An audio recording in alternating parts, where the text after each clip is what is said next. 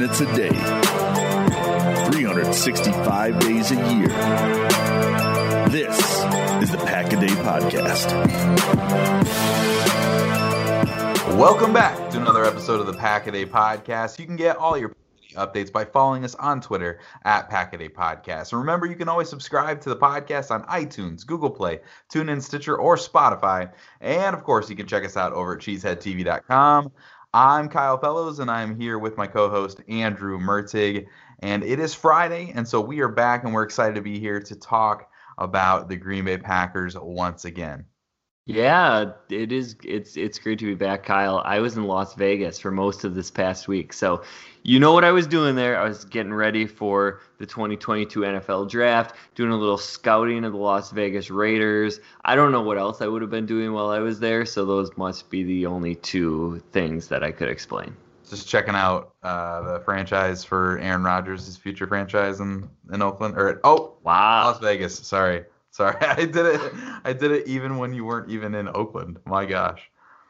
But I I don't know how to respond to that except that I'm very upset with you to start the show. Did you get to see the new stadium? Just on a drive by, yeah, yeah. Um, Is it on, on the way from and to the airport? It's it looks pretty nice from a Yeah. distance. Yeah. Yeah, it looks pretty impressive. All right, well, we're all jealous that you spent some time in Las Vegas. You had to flaunt that here just to start the show. Has nothing to do with what the people tuned in for today, Andrew, but we are jealous you've accomplished that. But on the people show don't today, people don't like when we talk about personal stuff. I've learned that from yeah, our ratings. yeah, you want to talk about our takes on fast food or desserts or something to start the show? Pop Tarts? Maybe maybe jersey colors. Yeah, yeah, numbers and numbers. They love numbers. Okay, so to start the show for real today, uh, we did want to talk. We want to do something a little bit different today. There has been so much noise around this Aaron Rodgers situation that it's kind of nauseating. As much as we are all keeping, you know, in tune with all of that, we're very interested, but it's kind of clouded the rest of the offseason for us. But there is really a lot to be excited about with this Green Bay Packers team, and we should be incredibly intrigued by this roster going into 2021. Um, and that goes way, way beyond this quarterback position that we seemed obsessed, seem obsessed with. We're in the middle of OTAs right now. We're hearing from coaches, we're hearing from players, and you're starting to get some hints at what could be a little bit different for this coming season. And so today, we wanted to talk about some things, uh, position groups that really have our attention right now. Uh, we'll continue to keep our eye on these things as we move throughout the offseason. But right now, these are some position groups that really have piqued our curiosity, um, especially as we get further into the offseason. So, uh, Andrew, you want to kick us off with what has your attention right now?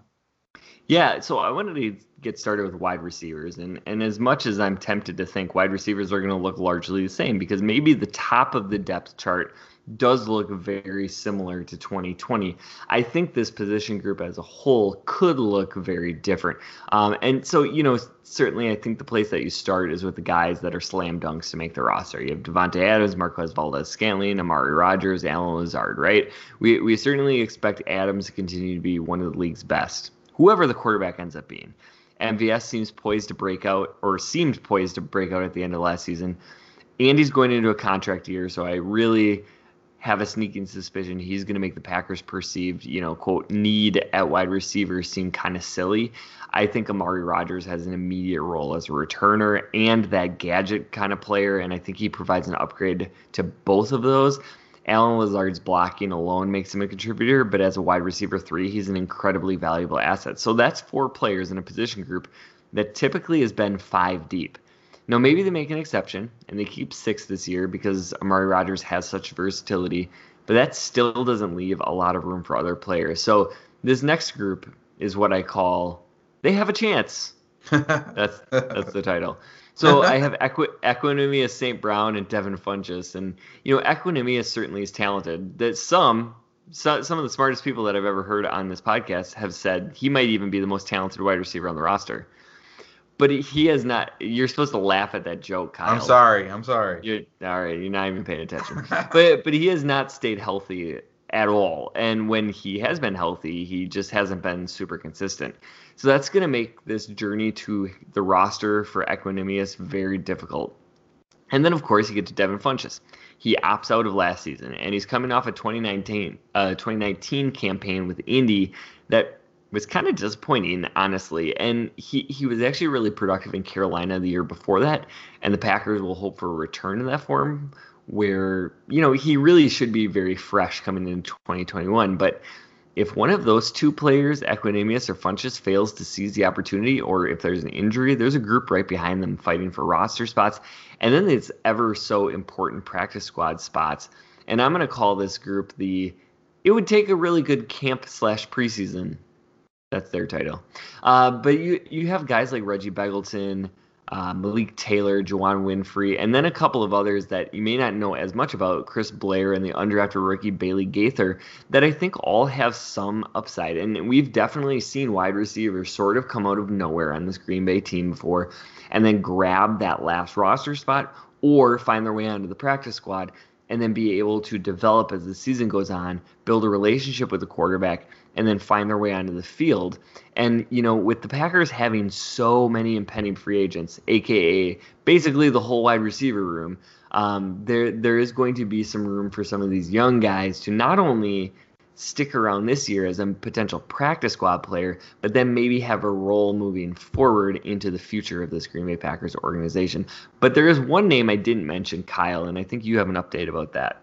Yeah, we definitely wanted to mention and not just blow by Mr. DeAndre Thompkins. I think the Packers added this guy, hoping that Aaron Rodgers may just be scrolling Twitter and see that they uh, signed a receiver named DeAndre Thompkins. Uh, maybe think it was DeAndre Hopkins or something along those lines. But uh, Wednesday night, this was a signing that the Packers dropped. Thompkins is 5 foot 11, 188 pounds. He's a former undrafted free agent from Penn State who did run a 4.3 in the 40. So he's got some of that speed. And being sub six foot, I think some would assume that he's kind of more of a slot player. But he spent the majority of his time outside at Penn State. Doesn't necessarily mean he's going to stay there in the NFL. Uh, but he also had 66 punt return attempts at Penn State, two of which went for touchdowns. So some special teams intrigue possibly here with DeAndre Thompkins. An interesting addition uh, that they made this week. So uh, lots to like maybe about you know somebody who's a little bit different. He's not that big, tall receiver that they have plenty of. But the reason, Andrew, the reason that I did not laugh at your jokes Normally that's because they're not funny. But this time I was actually I was googling uh, the announced roster from last year after final cuts just because I was curious.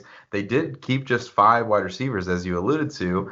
Um, traditionally, Matt LaFleur offenses that he's been a part of as far back as uh, Atlanta and some of those other teams, they keep they keep five max of six wide receivers. So this is something that I think we can expect. But what was so interesting last year was that last name was Malik Taylor. And I remember how surprised we were when that news dropped. There were some other names that we thought, you know, obviously Jake Kumerow, uh, and that is a bigger name now in the news as that's been uh, reported to be, you know, upsetting to Rodgers or what you, whatever you make of that. Darrius Shepherd, uh, and then Reggie Begelton, all these, and uh, Malik Turner. We thought maybe Malik Turner was even ahead of Malik Taylor. So you mentioned Taylor, um, Malik, as someone who is, you know, kind of in that quote, it would take a really good camp or preseason category.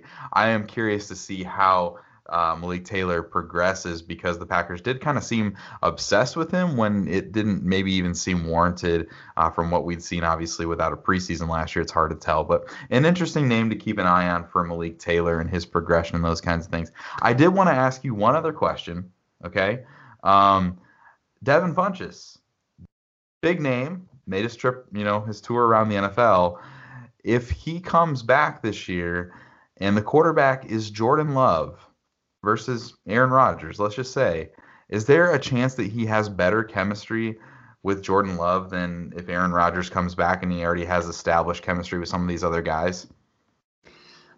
I guess in a theoretical world, um, I mean that that's always a possibility. We've seen plenty of quarterbacks who just have really good chemistry, and those players tend to make the team over the players that they don't have good chemistry with, and often that leads them to be more productive. I'm just not sure that. I mean, it would be one thing if Funchess had showed up to OTAs to try to develop that relationship with Jordan Love, mm-hmm. but um, I, I mean, I think he's really missing out on an opportunity here. And and your point is a good one. Um, I do just tend to assume that a veteran wide receiver who has starting experience in the NFL and, and has been, quite frankly, pretty productive throughout his career um, is going to have an upper hand. But you never know. You never know how that year off is is going to, you know, treat somebody. You don't know what he's going to come in with. You don't know what kind of fit he is in this offense. Certainly, you look at Devin Funchess and you know his draft pedigree, and you think this guy could be a more talented version of Allen Lazard.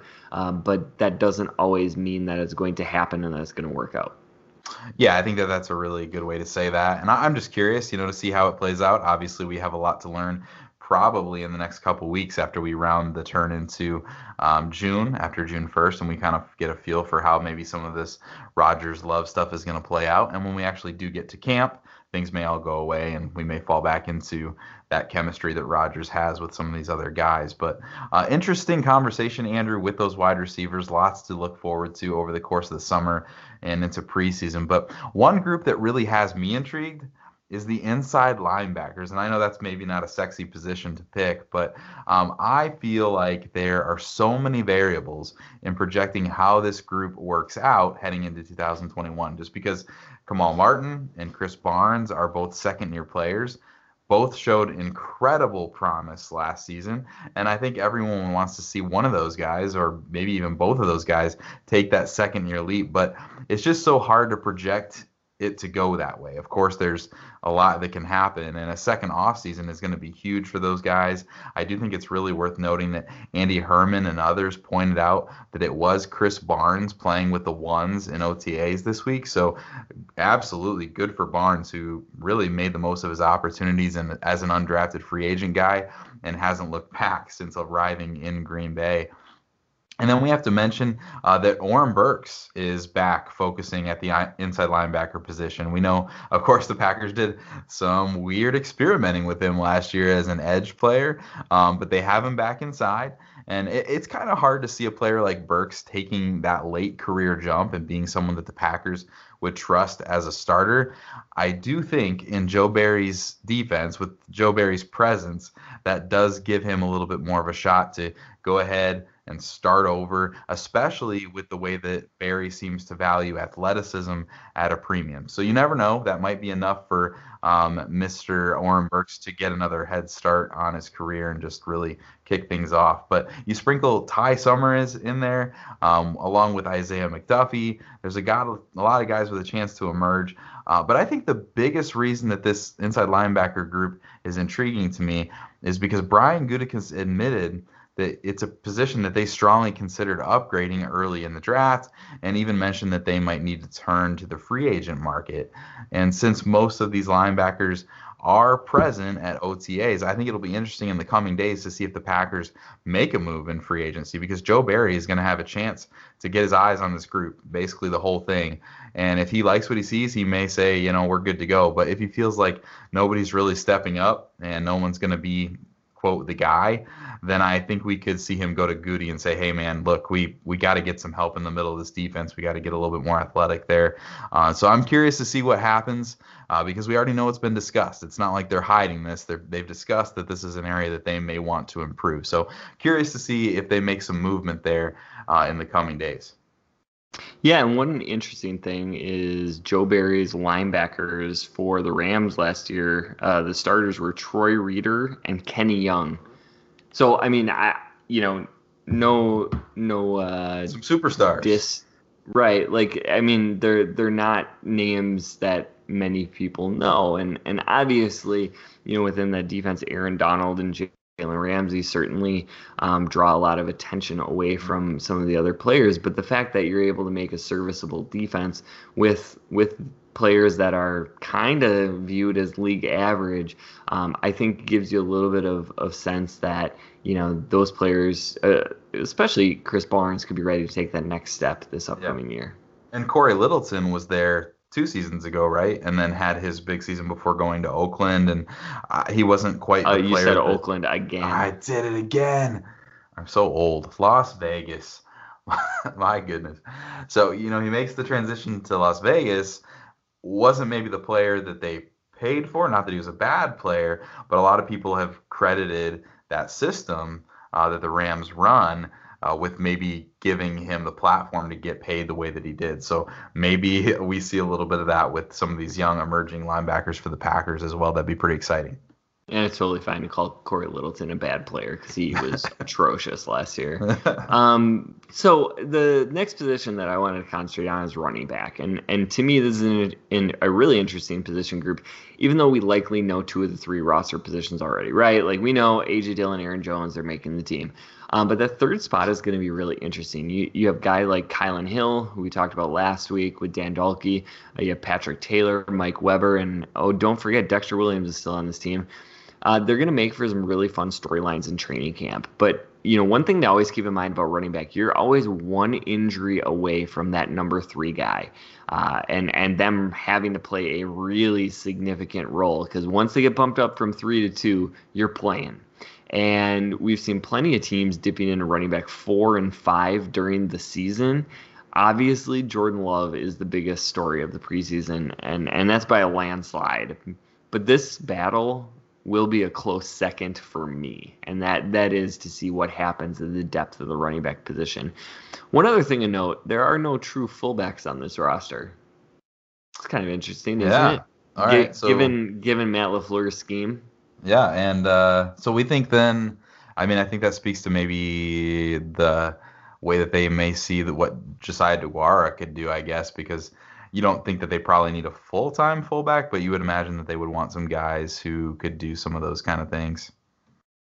It's just curious to me with with Kyle Juszczyk um, in San Francisco. I I know he's one of a kind. Like there's no other fullback in the league that's like him. But they mm-hmm. they didn't even pretend to prioritize that. You know, they didn't. They're not bringing in a UDFA or anybody yeah. else. It's kind of like Josiah DeGuara, Dominique Dafney. Yeah we'll maybe Jace Sternberger. Like we'll we'll see what we have, yeah. and we'll just throw some H backs around there. I was just gonna mention Dafney. I'm glad you mentioned his name. That like you know we just got a little bit of taste of him last year. Maybe that's something that like he can kind of grow into that role along with DeGuara. But interesting, interesting note there. Um, I was just gonna throw out. So it's interesting they're posting all of the squad pictures, right? All the position groups at, at OTAs. And it was funny to me.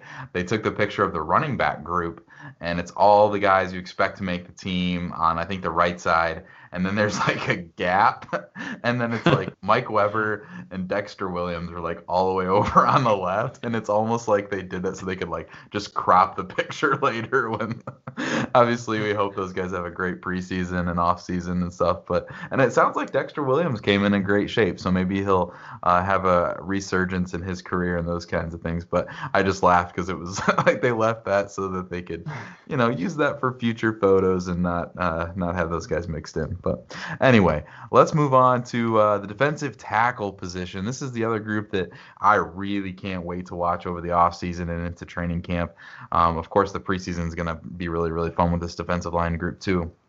But the part that I think is really, really interesting is because the Packers did so little to address this position uh, in the offseason. I think everybody had it pretty high on the priority list, and then there was just not a lot of movement. And TJ Slaton is really exciting, but that feels like a pick for the future. And then, of course, everyone had all but bought a plane ticket for Dean Lowry out of Green Bay, assuming that he was basically already cut. Well, you know, from yesterday's show, the Packaday podcast talked about the Packers restructured his deal this week. And so he will be sticking around. It almost sounded like it would even be hard for the Packers to, or less desirable at least for them to release him even next year. So um, interesting the way that the Packers continue to value Dean Lowry.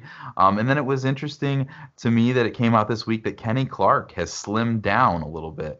Um, and so he's, you know, a little bit of a different player maybe this year than he would be last year as far as uh, his weight. Um, and Coach Barry is trying to get these guys to play at a weight that allows them to be their fastest and their most explosive. And we've seen Kenny do a lot of work in the middle of the defense. Uh, he took on more double teams last year, but I've seen multiple people point out that Joe Barry is probably going to have these defensive linemen doing a little bit more penetrating by design.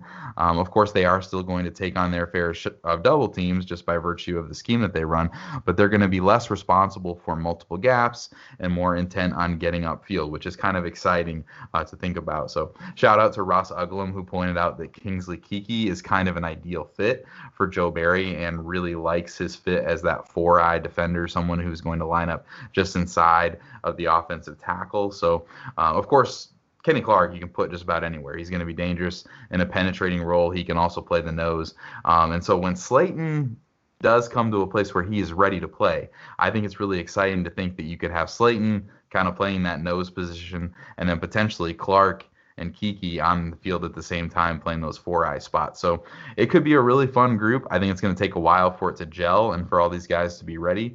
Um, but maybe this defense, this defensive line, is one that's really ready to contribute and be a little bit better than it was in the last couple of seasons.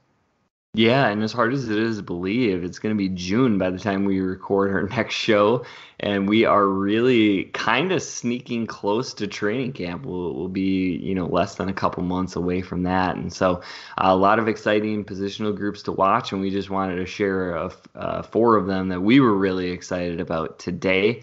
And this is the rarest of rare, Kyle. We almost hit 20 minutes today. It is a rare occasion where we shut up before we go over our time we kept, we kept it succinct, and so we will continue to do that. Uh, but so that is all the time that we have today. This has been the Pack a Day podcast. You can find Kyle on Twitter at Packer underscore pundit, and you can find me at Andrew Mertig. Please remember to also follow at Packer Day podcast. Please subscribe and rate the podcast if you like what we're doing. You catch Kyle and myself every single Friday, and we'll be back next week with more off-season coverage. And in the coming weeks, we have some really fun guests that are lining up. So uh, be be sure to tune in for that. Thanks for listening, and as always Remember.